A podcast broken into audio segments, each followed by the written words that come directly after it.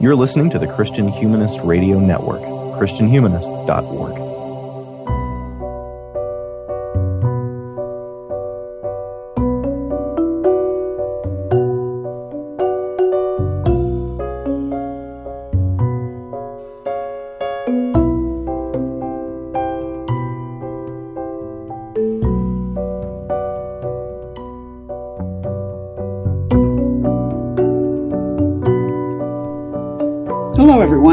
to the second series of the core curriculum, where different folks from the Christian Humanist Radio Network were reading through and discussing the Columbia University Humanities Reading List. Today we get to discuss Book 5 of Plato's Republic. So I'm super happy to note that with me today are Katie Grubbs and Victoria Reynolds Farmer. And Katie is an adjunct professor of English at Houston Baptist University. They live in Texas with her husband and children. And Victoria is a PhD in English from Florida State University and lives in Woodstock, Georgia, and married to Michael Farmer of the Christian Humanist Network. And I am Christina Bieber Lake. I teach English at Wheaton College in Illinois. And the first thing that I want to say to everyone is that we are all English professors and not philosophers. So we are enjoying a good time talking about Plato from, I would say, a rhetorically savvy perspective. Let's put it that way. So I wanted to uh, start out just giving with a question actually about how we first encountered Plato. I think that's where I wanted to start. So, anybody want to talk about how they first encountered Plato? It's an all female group, and we're reading a text that deals with the um, women in the Republic. So, I thought it would be cool to ask that question. Who wants to start? Um, I can start. I know that I read at least two books of the Republic in high school. I believe we read uh, book one and book eight. I know that we read book eight because we had to do um, an assignment where we talked about how the four or five types of societies that appear in book eight, we had to write sort of 21st century parallels to those things um, which is a, a pretty in-depth high school assignment. It so is. Uh, pr- props to that teacher. I do not remember who it was. Sorry about that. Um, so I, I, did that in high school, and then um, in undergrad, I remember reading book 10 and yelling about the poets not being allowed in the Republic. Yes. Um, That's the requisite uh, thing for us all to say, right?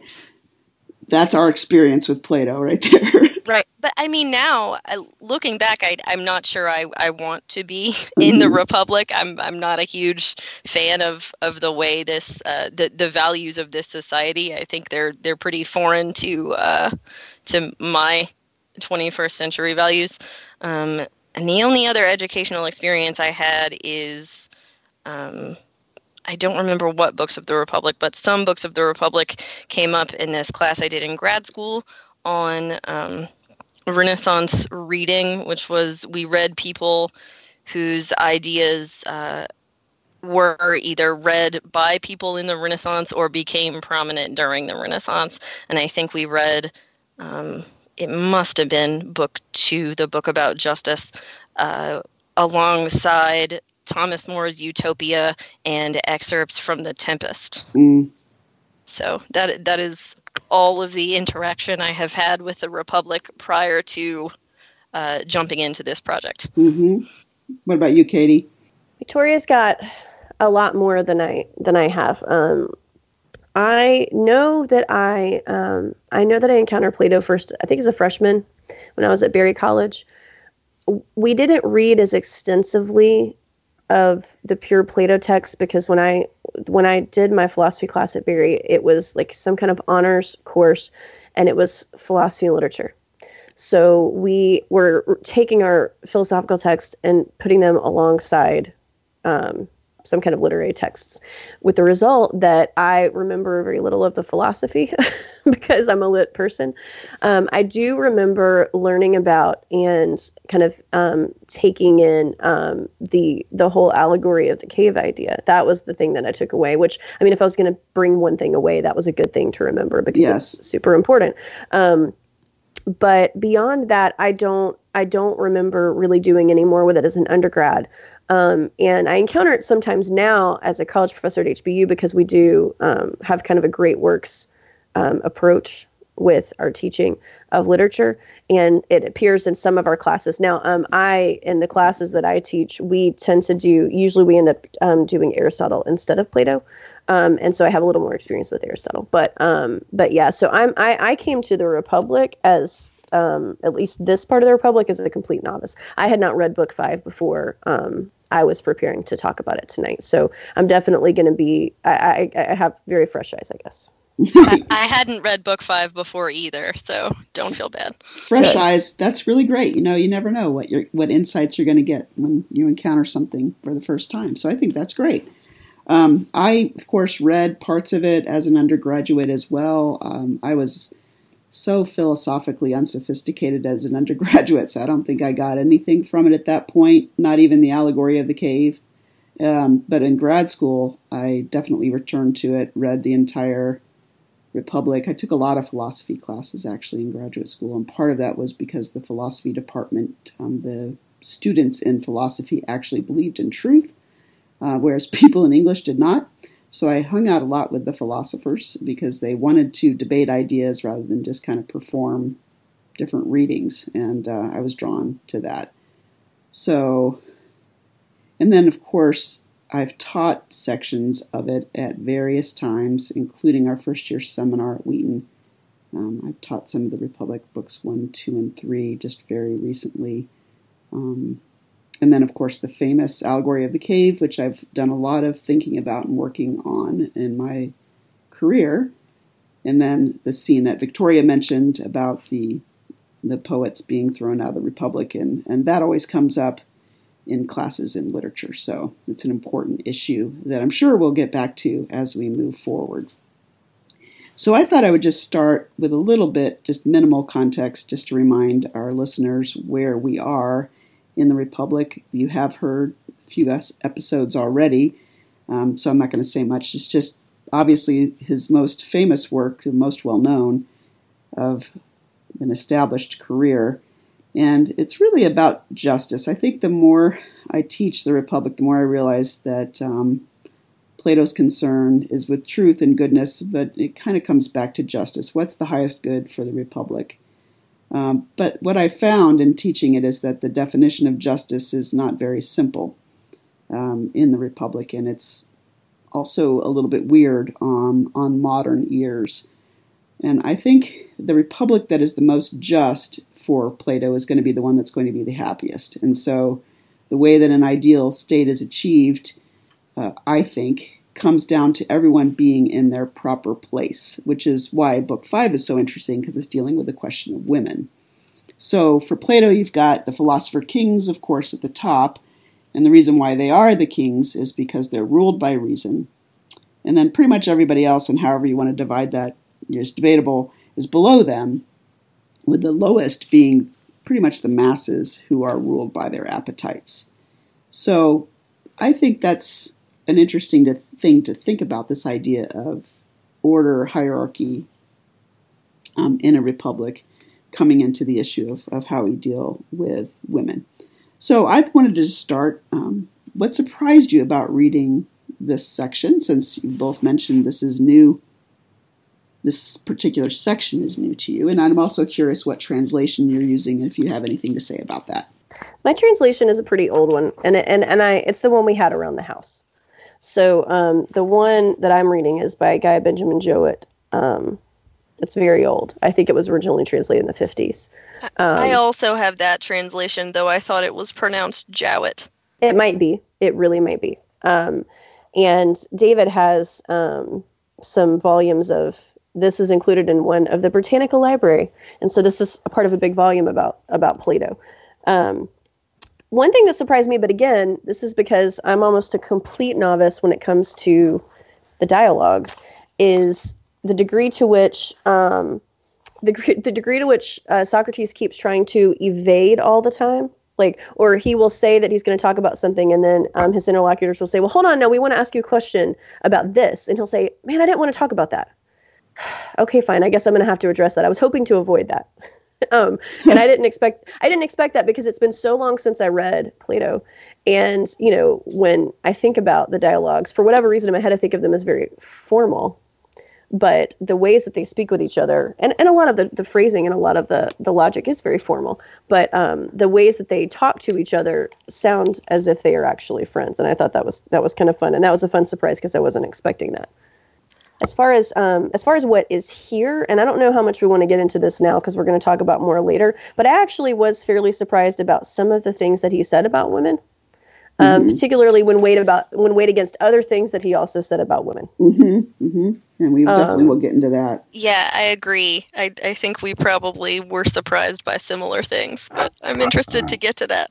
So, how about you, Victoria? What was surprising to you? Well, just kind of practically uh, the editions of the Republic that I read in high school and college were set on the page like drama. So there were speaker huh. names and colons and then dialogue. Oh. And so when I saw this edition, which I, we got um, there were two different editions from the used bookstore we went to because all of our books are still in storage. Um, so we just got the two different editions that we could find cheaply. And when I got this one, I thought, oh no, I'm never going to know who's speaking. Mm-hmm. Uh, but actually, it's not that difficult because it really doesn't like if anything of substance is happening, that's almost always Socrates. And mm-hmm. and if and if someone is interrupting him, it's someone else, and it doesn't super matter who the someone else is. Um, and if it's really obnoxious, it's Glaucon, and yeah. that is what I, and that is what I know. Uh, so I was I was surprised at how much I didn't need um, who was talking.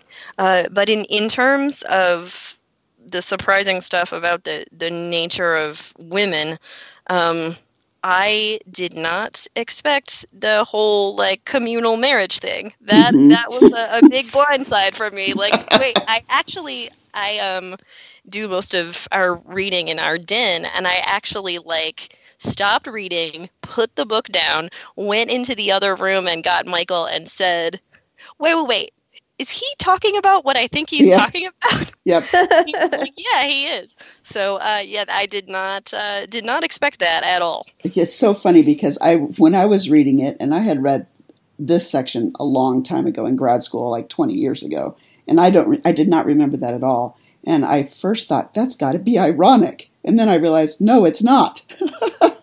and and it just really floored me. So uh, I, am here I mean, with you. It, it actually makes sense given how highly this society values unity and the greater Correct. good i mean i i that tracks with with everything else but it's so um so foreign from our conception of individual families and and sort of the the way we structure things that it it really kind of came out of nowhere for me yeah. when i read it when i read it I, I told david later i said that my my first thought when i read that was that you know it doesn't sound crazy like you said victoria based on what he's valuing but for it to be presented as an ideal i said he must not have been around people.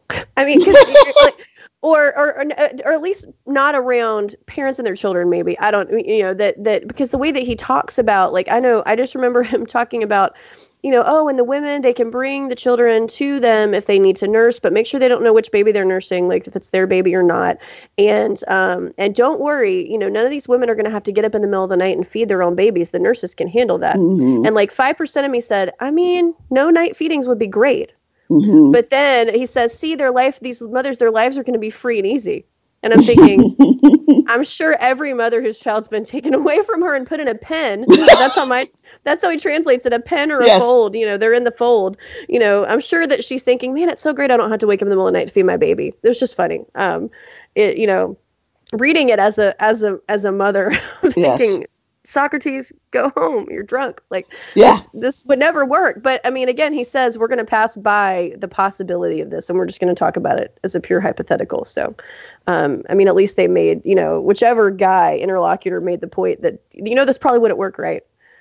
Mhm. Um, but yeah, I don't know. When I was when I was talking about it with David this afternoon, he he was saying that there are some people, some scholars who want to take all of this as also allegorical and is also really talking about the nature of the just soul yes. um, which I is a better way. I mean, I kind of like that way of thinking about it better because if I try to think about it seriously, as he's seriously positing this as his ideal society, then I'm thinking this would never, ever, ever work. so, Mhm. um, you know, I think that that maybe helps to, um, I don't know, it makes it a little more understandable. But yeah, that Victoria, right? That was the biggest. That was the biggest shock. Um, was that particular um, idea, I guess, or that particular um, method of organizing things. And I, t- what I what I said to David when he said some people, a lot of people think it's allegorical. What I said is, it's interesting to me if it is an allegory, though, that he got so in depth into the minutia of, and this is how these babies are going to be nursed, and this is how we're going to deal Yeah, with and, this like, scenario, and this. This scenario. is how we avoid the incest taboo and like Mhm. Yeah, hmm yeah. It's so detailed and so thought out to be an allegory to me. Well, an But- allegory strikes me as probably the, an imprecise word because what really it comes down to is that the individual, according to Plato, should be organized or ordered in the same way that the republic is. So I don't know if you would really call that an allegory, but it'd be more it's like, like a, a microcosm. a microcosm. Yes, and so it can be quite literally the case that he means for women to do this in this particular way. Um, but still be in a sense um, kind of idealized. But I but I don't I, I don't know if I would use the word allegory. But as you said, David mentioned that it's it's a debate, right? Like people don't know.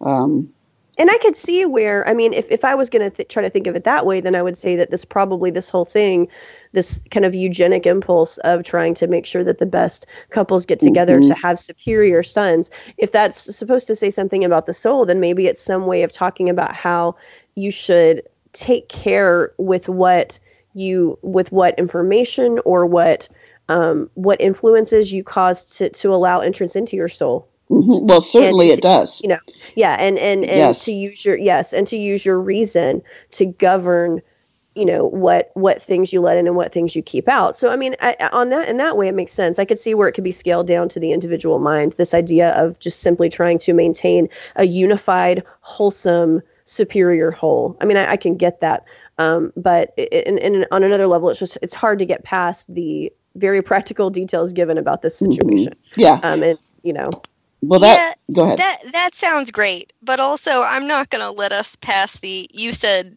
sort of eugenics. I I think Yeah. it's more than sort of. it's re- um, it's eugenics.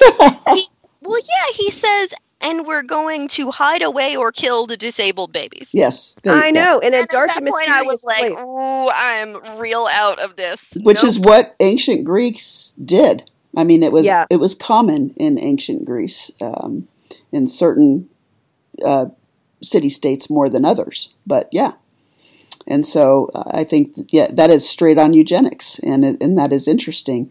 And it goes back to actually the question that I'd wanted to ask. You know, with Plato's you know obvious privileging of reason over anything else, what he calls in my translation, which is Sterling and Scott from the 80s, which he calls spirit and appetite. I don't know how those words are translated for you guys, but he clearly is privileging reason over those two things. So, does that serve women well? Um, does it, it does it serve in what ways does it serve women well and in what ways does it serve us poorly i guess is a good way to ask you could definitely say it's it does it serves disabled people quite poorly right because most you- things do. most things do but you have no you know according to plato this this capacity has been lessened so we might as well just leave you out in the landscape and you know forget about you that kind of thing Sure, but just what if let me freeze to death. It's fine. yes just let you freeze to death right that's one reason that I that's one reason I took it seriously when he's when he's throwing out all this stuff is because and that's you know is that I, I wasn't thinking this as an allegory because I knew they did do it Yes, they did. they do did it. expose the babies. I mean, it was not so it's not crazy. It's not like some kind of Swiftian modest proposal, like to suggest that because they did it all the time. Mhm. Um, as far as how it serves women, I it's interesting. One of the things that surprised me about book five is when he he makes a point of saying that he feels like the women should also be guardians with the men Mhm. um, because gifts are all all different people can have gifts, Mhm. right? So it's not as if men only men can hold certain gifts and only women. Um, and it, but it's like this weird mix of good and bad because he says no, no, women should should be serving as guardians too because they also can have these gifts. But then but then we're all going to agree that that they're not as good at any of it.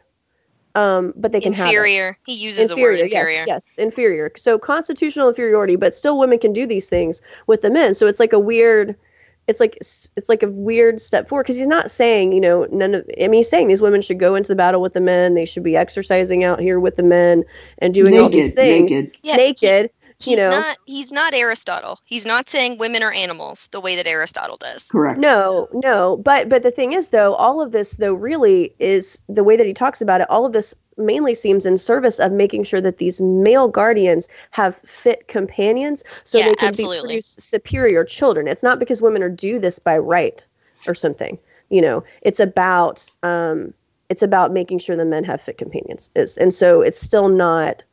Um, So it goes back to Um, eugenics at some level. yeah, Well, it's um, it's about maintaining order, right? Mhm. Like mhm, the yeah. the best people need to go with the best people because if you want your society to be unified, the worst thing you can do is step out of your defined place. hmm Yep. So so yeah, it's a, it's about maintaining order through pairing the right people off.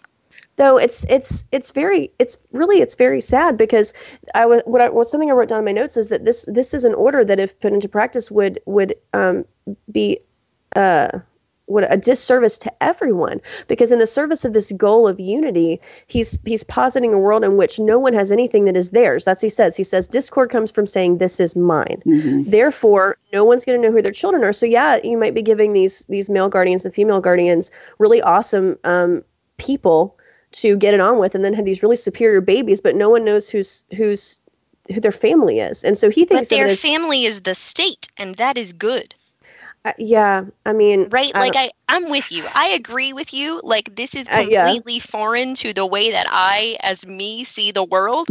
But we but we can't think that way right? We need to try Yeah, we need to true. try to think in their values at least a little bit no i know i know. And and and i think that and and from his point of view it's perfectly consistent. I mean you know it's not you know because that's the ultimate good is unity. Mm-hmm. and so and that so he says you know everyone will think of everyone else as family because they could be their biological family but they're all they're thinking of everyone as their as their family. You know and and it's interesting to me too how much he's i don't know there are a couple of different times in this book and maybe i don't know you guys can tell me if he talks about it more in other books but he, he talks a couple of times in this book about the truth and you know trying to get at the truth or you know in some way prizing the truth but then so much of this order this unity and order this orderly setup is based on falsehood. Because he says you know we're going to make to make sure the good people get together we're to we're to only put the good people together but we're to have a lottery so that um, all the other people who aren't so great think that they just it was their bad luck that they didn't get a really awesome person. It's it's not real you know i mean it's it's a it's a kind of a it, it appears to be random chance but it's not. Or you know we're gonna i mean to do this you would have to hide and and conceal whose child is whose child and so much of it feels based on something that's not the truth. So it's just interesting to to think about or to opine about the truth but then you know to create your perfect unified society have to conceal so much of the truth. That hmm. that is to me where things get like this must be an ideal and could not be enacted because you would have to do some like serious big brother level observation to to know who's compatible to understand which class of people is with which other class of people. Like how do you practically do that to be honest, it makes me think of some. It, it- it makes me feel like we could just write all this up into some kind of YA post-apocalyptic novel, and it would sell like tomorrow. um It sounds they so much they- like that. Uh, hot take, not hot take, completely cold take. The Giver by Lois Lowry is Platonist. Okay, I, I can see that. I mean, because that's what I was thinking too when I was reading this. I thought, where have I heard this before? Well, there Oh, are wait. other feminist, actually, utopias that look similar to this uh, novels. and I was trying to remember the name of the novel, but I think it's by Marge Piercy. Um, I, Oh, Yeah. I read that. Yeah. What's it called? Yeah. I love her. yeah, she's great, and this and this is pretty much a description of what happens. Like the the community shares all of the responsibilities for the children, and there's none of this kind of emotional attachment. If I'm remembering this correctly, um, is that what you remember, Victoria, about it? Uh, yeah, y- that know, sounds right. Yeah, Though it- I read it a really long time yeah, ago. I, so I, I read it a long time ago too, and that's why I can't remember the title. But um, th- the thing that interested me about that, with regard to Plato, is first of all how much of that she got sort of from Plato is interesting, but also the move from the feminist perspective of elevating reason over things like familial attachment is a really interesting move right? Because typically, what feminists will say is stop denigrating these quote unquote feminine virtues, like stop denigrating the emotions, stop denigrating this. Uh, and I'm not saying all feminists are alike on this, but one that's one way to go. But the way that Marge Piercy is going is more along the lines of good, let's elevate reason and let's take the burden off of women that comes from this kind of excessive familial attachment. What do you guys think about that? Like um, Shulamith Firestone. That's what Shulamith Firestone says. Um, oh, what is that text? It comes out in the early 70s, and she essentially hypothesizes test tube babies and says um, that if women were freed from the physical strain of um, of gestation, and that we Mhm. could um, have our babies outside of our bodies and then have essentially like full time state sanctioned daycare. Mm-hmm. Uh, that uh, that it would be much easier to be a person and also have a family. So I, that seems very similar to yeah. And- um, and what this you're was saying from written the in the- Piercy. it, and this was written in the 70s as well. I'm pretty sure, late 70s, that this novel by Marge Piercy. So there was this interesting focus on that issue. Um, but to take out the kind of quote unquote traditionally feminine kind of virtues of familial attachment and elevate state responsibility is a platonic move at some level, I'm just realizing. Absolutely. I yeah, mean, that's true. you know, he's saying that if someone has an unauthorized child, that that child is a bastard of the state. He says, uncert- my, in my translation, it says uncertified and unconsecrated. Mm-hmm. and that i mean and that and that he says that's true if if you have a person who is um, not one of the guardians has a child um, but also if one of these guardians has a child when they're not in the right age range even if they mm-hmm. have a, a child before they're considered old enough to be of prime age. So it, there's that not total control not just we're going to make sure you're with the right people but also we're going to make sure that you're exact right time in your life um, but I was thinking when you were talking too, though, that this it, it does feel similar. But the one way that this is very different from that kind of test tube baby, you know, freedom from gestation thing is that um, for Plato's thing to work, where you have you know these mothers who are guardian mothers who are freed from having to nurse their own children and having to raise their own children because the children are in the pen, whatever. Somebody's body's having to pay for that Mm-hmm. because there's a wet nurse over there who's having to feed these babies like so it's you, you Sure. at least in, in, you know in, in plato's context you cannot f- you cannot free the the child rearing or whatever you can't free it from the body i mean because they Yes. didn't have test tube babies but i mean somebody's body is paying for that child Yeah, and that's the And- lower classes, right? The masses Yeah, that, of that- course. that should be serving everybody else, and that is an Abs- important I mean- difference. you know that's still happening now even when we value the individual i mean look at uh, women like kim kardashian who are paying surrogates to carry their children Yes, yes, you know that woman is n- not as rich as kim kardashian and that's why she's getting paid to have somebody else's babies right. And and this is also related to eugenics and the whole idea of I get to choose. You know, what my offspring is going to look like. And I mean, these are all connected and of a piece. And and so I, I think that leads us to kind of the interesting question of what parts of this kind of vision do we want to keep and what do we want to throw away? I mean, that's the way I'm always putting it toward my my students. You know, um, I was stunned by how he really did leave an opening for women to be philosopher kings, and I agree with you guys that it was in service of more about mating and in eugenics, but he does allow if women have those gifts to do that, and I was surprised. Um, and and what I loved the most and didn't expect is that in saying that, um, he says uh, if women are to have the same duties as men, then they must have the same nurture and education. Right. Then women must be taught music and gymnastic and also the art of war, which they must practice like the men. Yeah, and I don't, and, I don't think that's uh, ironic or. No, and then there's there's some debate over whether women should be in the military the way that men are um, after he says that.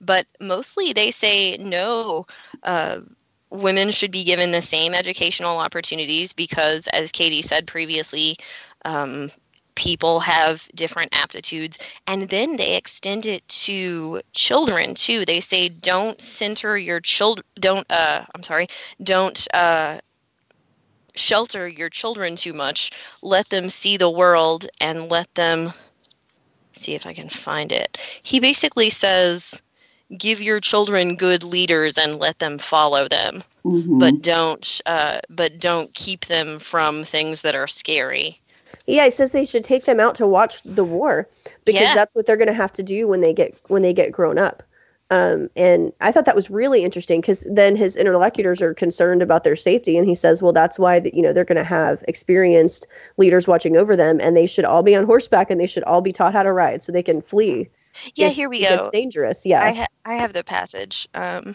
go ahead.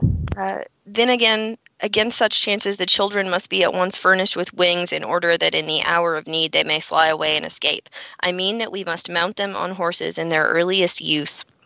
And when they have learnt to ride, take them on horseback to see war. And horses must not be spirited and warlike, but the most tractable and yet the swiftest that can be had.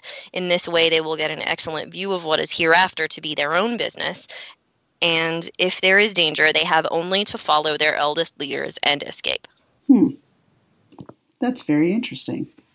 I, I think that that makes so much sense when you think about, again, the the end of all of this is to create this kind of um, perfect unified state, and that makes sense to me too. Why he would not exclude the women from certain positions. So the part that I, I finally found the part I was going to mention before, it's he says there is nothing peculiar in the constitution of women which would affect them in the administration of the state. Yes. Right. So he's saying there's not anything that makes a woman unfit.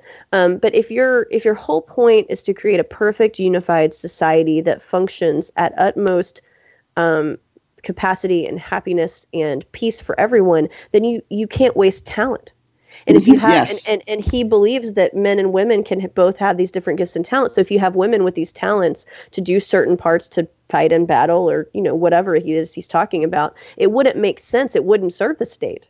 That's to right. exclude them purely b- because of their gender and I think serving in certain areas. That is pretty unusual for an ancient text because he's not making an argument based on nature that women are inherently inferior, can't learn these skills. You know, where you might see in Aristotle, as Victoria pointed out.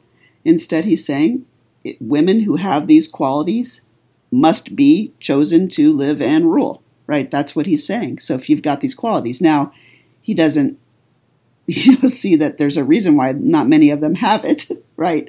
Um, because they're what are they good at? Um, weaving, baking cakes, and boiling vegetables is what it says in my translation. Um, but our 1950s translation yeah. says weaving pancakes and jam, maybe, Victoria? I think. Pancakes and jam. I got to find it. it. I was laughing so hard. I'm thinking I, surely I, the ancient Greek is not pancakes. Come on. I, I laughed very hard. I, I don't remember pancakes, but I definitely wrote "women be cooking."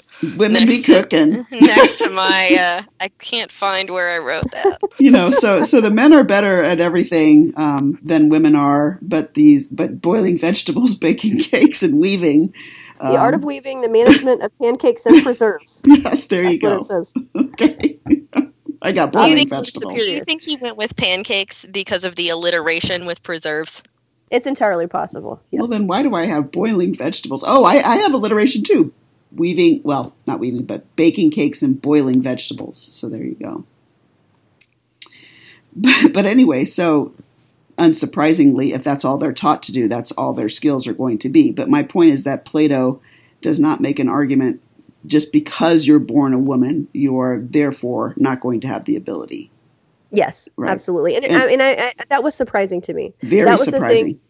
In his attitude toward women, that was the thing that was that that I did not expect to find in this text. I didn't Yeah, either. I was I was very pleasantly surprised by that. Though, can we since we've mentioned being surprised by the sort of hidden progressivism of that idea, can we talk about the fact that they also say okay, yes, but women are still naturally inferior? Like ha- I don't understand how those two things work together.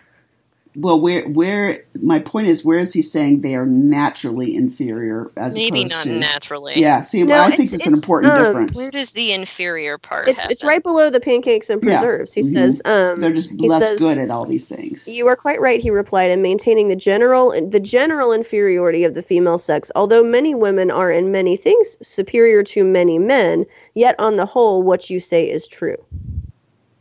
Uh, um, so it's it. I mean, yeah, like Christina says, it's hard to tell if he means by nature or if he just means that generally we feel like we're observing that more, you know, that women aren't great at some of these things. Because it's right below that though, where he says, and if so, my friend, I said, there is no special faculty of administration in a state which a woman has because she's a woman, or which a man has by virtue of his sex, but the gifts of nature are alike diffused in both. Yes, yep, Yeah. that's pretty Um, progressive. Let's face it. He, but then, okay, then he says, I though, all, understand now. I think. but Victoria, but right below that, then he says again, all the pursuits of men are the pursuits of women also, but in all of them, a woman is inferior to a man. Okay, so that is that is the line where I got confused. Mhm. The but in all of them a woman is inferior. But like you just said that the opportunities should be the same. So like how how is that statement not meant to be read as natural inferiority if in all of them a woman is inferior? I see what you're saying. Yeah, I read it, It- it as. Go ahead. I was just gonna say because you're right. It doesn't make sense if he's saying there's no special gifts of administration given to a woman because she's a woman, or to a man because he's a man. The gifts of nature are given alike to all, but but the women are less good. I mean, it's it's almost like he's saying all the gifts are in all the people, but the versions in the men are just are better. It's it, it is it's strange. It, it- I mean, because it, it feels it sounds like a complete contradiction to say, oh, there's no special goodness in men because they're men, or in women because they're women, but the women aren't as good. I, hmm what do you think, Christina? I think that it's because without him recognizing this, they haven't been given the opportunity, right, to develop those things. Though they could, he would never make that argument, right? He is. It, it's almost like an observation. The men are just better at this. I don't think he's saying that they're because they're men, they're better at this. If that makes, I see what you're saying. yeah, if that's I- even permissible. I see what you're saying. So he's making an equity argument rather than an equality argument. Yes. But wouldn't use those terms. Right, right. That's that's a good way to put it. I mean, that's the way I read it. I could be reading it wrong, and we just we certainly have different translations that lead us to different things. But he clearly does say if women have these qualities, and in fact, those women who do have these qualities, as as you said, Katie, it would be a waste of their talents if we didn't put them in. Right.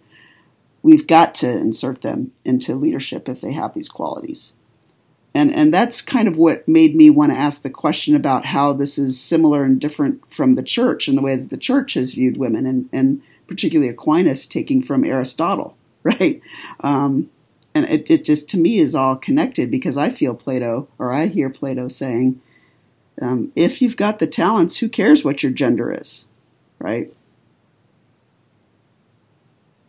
It is. It's particularly interesting given the the devotion to Plato that you find in so many Christian circles. Um, I mean, and, in some of them complementarian circles too. So yeah, it is interesting to to see kind of how he puts it because on the one hand, I feel like, I mean, it's a no brainer to see how this is playing out in egalitarian churches. i but I feel like in complementarian churches, you hear all the time. Well, not in the ones that are really patriarchy with just a different name on them. But you hear all the time this affirmation that the gifts are given, in this case, we would call them spiritual gifts, are given to all, to men and women mm-hmm. alike. That affirmation of Plato's is there. But then then it but then then that's where the similarity ends because then right then certain scriptures are going to come in people are going to meet take certain scriptures and go but these gifts should be used certain gifts like preaching or you know whatever should be used in different ways right? So it's different expressions of the same gifts. Mm-hmm. that's that's the direction it's going to go in a complementarian church. Um, but i do think that there I, I, in some ways i think that even that is a kind of progress because i think there were definitely times past in the complementarian church and there may be times present in some churches where it, it's not it's not totally just taken for granted that all that women and men can all have all the gifts and that women can be just as capable of doing all these things as men. I think that that is that that the fact that that's a mundane thing that you hear all the time in a lot of complementarian churches now is recent i feel like. Um, because yeah, I think it totally time, is yeah it's it's new. I, am not going to act like it's been there the whole time. It has not been there the whole time. Um, but i think and in the past you might have heard some people say, well, men, w- women just aren't as good at this. That like kind of that observational well we just see that you know the women they just don't do as good of a job. And you know and then then you one would say okay but have they been given the opportunity to do so? Like you you know like um you guys were talking about with plato's women. You know they um just not having the chance to develop those talents. Um and i think that is something that still needs to happen in at least in, in our complementarian sphere of that's that's one of the one of the things that still is not happening is women being actively pursued to use their gifts in the church in all the ways that um, are happening in those churches. Because a lot of times what will happen is you'll hear people say well you know because our theology precludes a woman preaching from the pulpit we don't need to then seek out women who are who are gifted in the area of teaching and promote their gifts because what's the point, right? But that's and that is a, a deep wrong to to not affirm the gifts of every woman, regardless of the theology that's guarding your church, is deeply wrong to me. But I'm getting off. We're not talking about Plato anymore. So, um, I think that it is interesting to see how some of the things he's saying are tracking in the church. Um, but I think that he's not. Um, I don't know. You guys go ahead. I don't know if I don't know what else I want to say. My voice is getting a little tired. I, I think you made a really interesting point about the the kind of Venn diagram between complementarian churches and great books programs and and what that might look like enacted. I wonder who um, who we could ask about that. I does John Mark Reynolds listen to this show? John uh, Mark, I mean, John Mark, if you're listening, tweet me. I, I, um, um, I go to book club at his house. I could maybe um ask next time. I don't usually don't I don't see him when I'm there, but it is true. I mean, it, it yeah, there's so much overlap there, and yeah, so I would be really right interested to see. You're right that this is a group of people that probably reads more Plato than certain other groups of people. And I, I would be interested to know if inside that community, which I am not a direct part of, if this conversation happens mm-hmm. in terms of like Plato says this view about women and their talents and, you know, what do we think about that theologically? I just I and that is not in any way an accusation. I just I'm that is interesting to me and I would like to know if that conversation occurs and I, I, think it probably does, but I think it probably is happening in the the discourses and in the sphere of academia rather than in the church. So often, I would bet that there are fewer women involved in those conversations because it, at least in just purely observationally, what I've noticed a lot, I feel like there are more men in great books programs than there are women. I don't know why that is. I just think that that's kind of what I've observed. That's true. Having been around a couple of programs, and so if if it's happening in those academic spheres, then um, it may or may not be translating into discussions of. And also, I mean, you know, they're not necessarily in class going to be talking about how does this play out in the local church, unless they're, you know, literally in a Bible college. Um, and I know a lot of those conversations at HBU are happening. They are happening in our regular English classes, but a lot more of them are happening in the honors college and um, and they do things totally differently there. So I'm not totally sure. how those conversations are playing out. And the thing, interesting thing about HBU though is we we're great books focused, and so you do have complementarians, and there are complementarians on campus who are doing that stuff, but also it's super broadly ecumenical in terms of the faculty. So we have people on campus teaching who are you know Protestant evangelical, but we also have people who are you know Orthodox, Catholic. Um, like I'm just thinking about off the top of my head. I mean, you know, Methodist. I mean, there's there's like a million different so it's it's is equally likely, at least in our Great Books program, that students would be taught Plato by an egalitarian professor as as a complementarian professor, even mm though we're a Baptist university attached to the Southern or uh, the Southern Baptist Convention. Hmm. What's interesting to me is how Plato. You know, we know he elevates reason above every other faculty, and there's nothing from Plato that would lead you to conclude that men are the rational animals and women are emotional, right? And therefore, we need to make sure that only men get trusted with the, the rational things and involved in decision making and teaching other people and la di da, and women should just, you know, be uh, on the guard lest you be deceived, right? The kind of basic um, women are more susceptible to deception kind of idea, and men are the ones who should, with their reason, rule. You don't get that or, from Plato. Or like a like a proto Cartesian split. Yes. Like I was, yeah. I was waiting for that to happen. I was too, and it, mm-hmm. and it never came. And I was like, "Wow!" Okay. Because women are easy targets, right, for that. Like in the sense of, oh, they're the embodied material materiality. I mean, this is this goes. You know, Simone de Beauvoir talks about this. All feminists have talked about how much this Though, has been carried forward. Plato does say in book um eight yes in book eight when he's talking about the four types of societies and he's talking about the um the timarchy timarchy i don't know how to pronounce that word either uh, um but he says that those um those men are downwardly mobile. They um, they stay out of their place and their societies degrade because those young men listen to their mothers too much. So uh, i mean yes there are some progressive things here but i'm i'm not going to let plato off scot free oh oh I, I i would be the last one to let plato off scot free i'm just still kind of astonished because not only is he allowing them to have reason right just being a woman doesn't preclude you having reason and being able to be a guardian. That's been established. But that he's also not letting their bodies get in the way necessarily of them doing naked military exercises. I was about to crack up when he was talking about how, for all of these reasons, no one needs to laugh at the women yes. if they strip and exercise naked. And I'm thinking, I'm pretty sure these guys are not going to be laughing. Or the, or I'm the pretty sure people. That's, he says, yeah, I know. the old people too. I thought, oh, that's nice.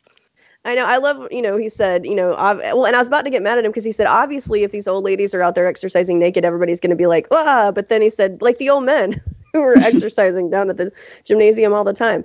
I just thought it was interesting that he, it was, it was a very um, kind of unsexual way to talk about that. To say, now, to make sure you don't laugh, don't laugh at these women when they're out out there exercising naked. Mm-hmm. Um, they're just doing their part, guys. Um, I was thinking too, um, Victoria, the one other thing, and you're absolutely right, Christina. I, and I was kind of waiting for that too, and I, I was feeling a blankness when I didn't find it yeah. because I was expecting him to say, you know, um, say something about that about women, you know, not being fit uh, or not being as reasonable, right, as as mm-hmm. um, inclined to reason. But one thing I did notice, and it's it's just kind of happening the whole time, and I didn't pick up on it till I read it through again. Is one way that that it, there's this kind of subtle, um, I guess, inferiority on, with the women is that he keeps talking about the guardians, the men, having all the wives and children in common.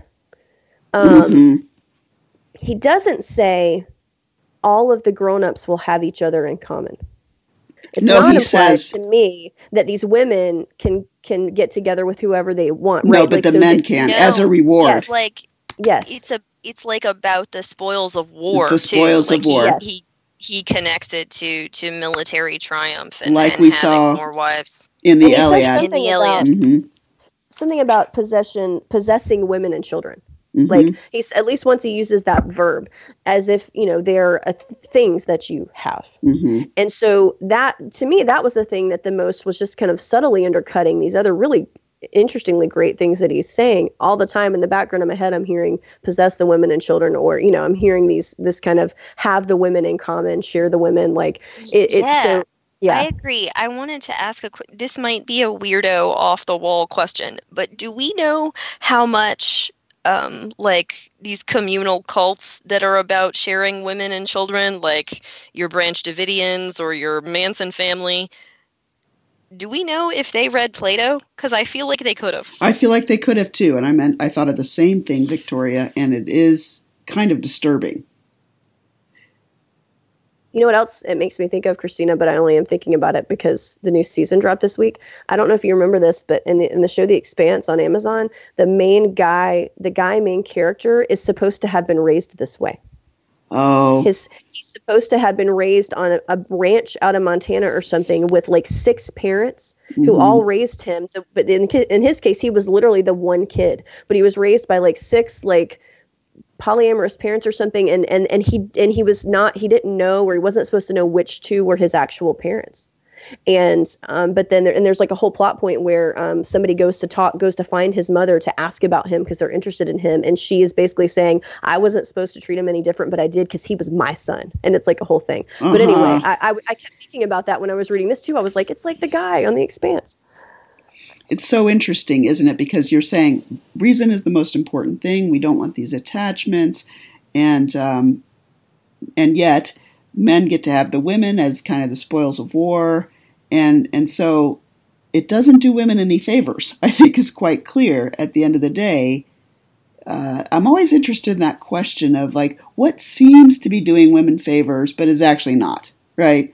Um, mm, yeah. that was the, the question that motivated uh, elizabeth fox genovese my my advisor.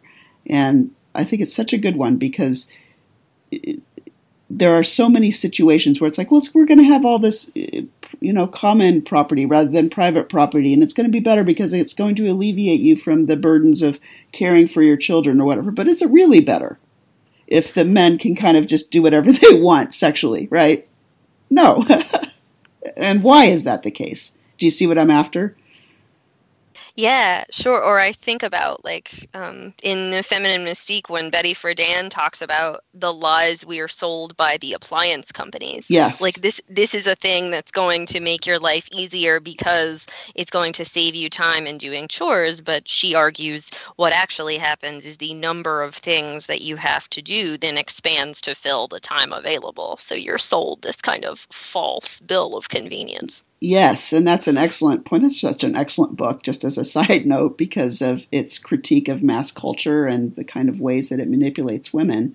But yeah, it's this. It's a similar point. What what might seem to be better for women really ends up serving the men, and and, and the situation where very quickly, and we haven't quite fully talked about this, but where it quickly goes to sort of like there will be no private property. I mean, it's almost like overnight it goes to that.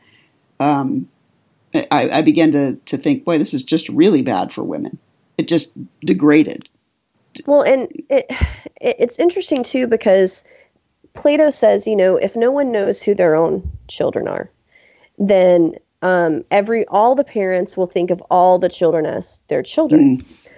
Okay, that you know, whatever, that's fine. But the thing is, is it, it's almost like he talks about it like then that that will then somehow remove from all the parents the the the amount of because he says what makes people care really strongly is if something's theirs. But the thing is if all the children are all of ours then you would just regard if you're regarding every child as yours then would you not still have all the string, strong parental feelings a parent might have but towards all these children? And would you then want to put all those children on on horses and send them to battle?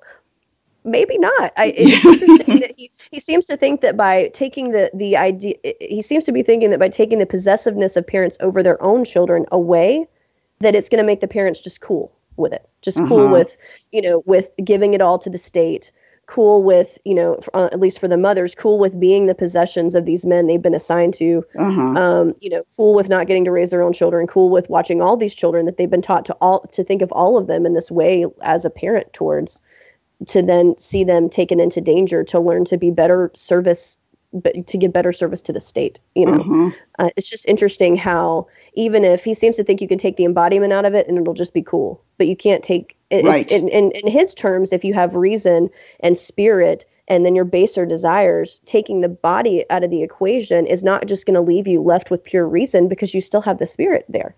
hmm You still have the emotions. You haven't taken away the emotions because you took away most of the embodied experiences of parenthood. It's just interesting. It's very interesting because you, ju- yeah, there's just so many things that are going on there. I mean, if you have an attachment to your disabled child, for instance, you're supposed to just be like, well, for the good of the state, let's just leave that child on the side of the hill. Um, and and just it seems like such a reasonable quote unquote thing to do, but it ends up just being such a violation of of the embodiment of the woman. And so you can see why certain kind of feminist lines of reasoning would would be like, well, it's okay that women think of themselves as more embodied than men do because that's important that we have embodied emotions. You can see how that that would be part of the resistance, but it's not so simple how to resist these ideas. I'm sorry I'm being a little bit confused, but I'm just there's so much ways that these things overlap and intersect with each other and Gnosticism and the whole question of the mind over the body and all of that.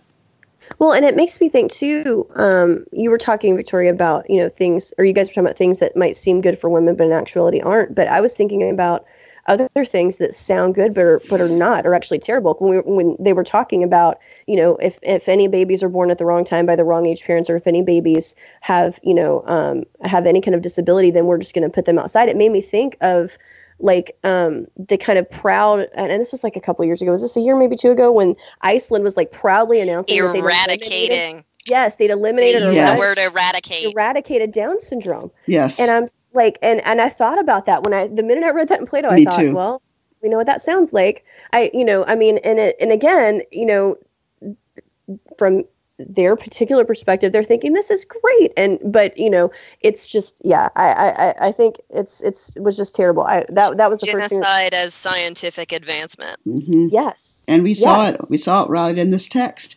Well, we are we are coming up on time, but I I wondered if you guys had any other final things you wanted to say before we we closed this one down. I just think I would like to say that um, having it's interesting to me that I we're reading a dialogue, and I feel like now having had a dialogue with you both about this, I feel like I understand it much better than I did before. So here's to dialogues. Viva the dialectic! Way to go! Thanks. Yeah, I agree. I learned a lot. Uh, I thank you for being able to talk this through with me. Um, and thank you for being made angry by some of the same things that I was made angry by. I'm glad I wasn't entirely off base there. This was a, a really fun conversation. I agree. Well, everyone, thanks for listening. Uh, this is the ChristianHumanist.org recording on the core curriculum. Thanks for joining us, and see you next time.